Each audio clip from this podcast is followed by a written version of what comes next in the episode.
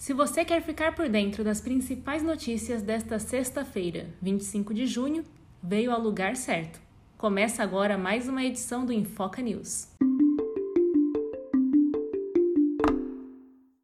Abrimos nosso episódio falando sobre o caso Lázaro. Nova atualização aponta que o foragido passou cinco dias escondido em uma fazenda da região. O dono da propriedade e o caseiro foram presos e vão responder por favorecimento pessoal e porte de arma. Segundo o boletim de ocorrência, a força-tarefa que tenta prender Lázaro foi proibida de entrar na fazenda. As buscas já duram 17 dias.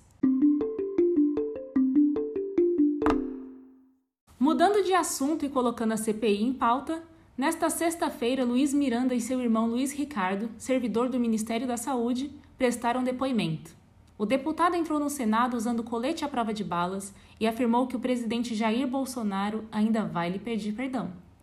Abre aspas. Ele vai perceber que a equipe dele foi muito injusta. Fecha aspas. Ainda falando sobre a CPI, hoje a maioria dos ministros do STF afirmou que não cabe à CPI da Covid investigar repasses federais feitos aos governos estaduais. Relatora da ação, a ministra Rosa Weber ressaltou que a análise do uso de verbas federais nos estados é do Tribunal de Contas da União.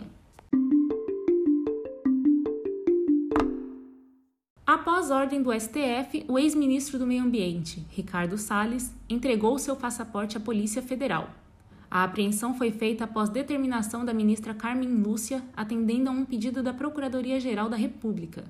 Ricardo Salles foi incluído no sistema de tráfego internacional para restrição de saída.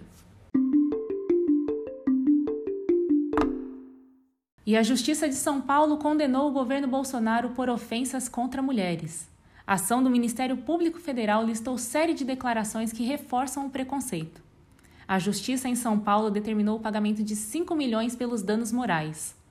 A União também deve investir 10 milhões em campanhas de conscientização. Mas não para por aí. O presidente Jair Bolsonaro e outras 15 autoridades foram multadas pelo governo de São Paulo após não utilizarem máscara durante evento realizado em Sorocaba. Essa é a segunda multa que Bolsonaro recebe da Vigilância Sanitária Estadual neste mês. E para encerrar o nosso podcast, uma notícia internacional. No final da tarde, a aeronave do presidente da Colômbia, Ivan Duque, foi atacada a tiros. O presidente chamou o ocorrido de, aspas, atentado covarde. Ivan Duque e os demais presentes no voo estão bem. Você acabou de escutar o Infoca News desta sexta-feira. Não esqueça de nos acompanhar também no Instagram, Infoca.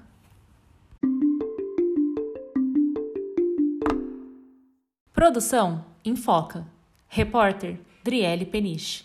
Edição Camila Santos.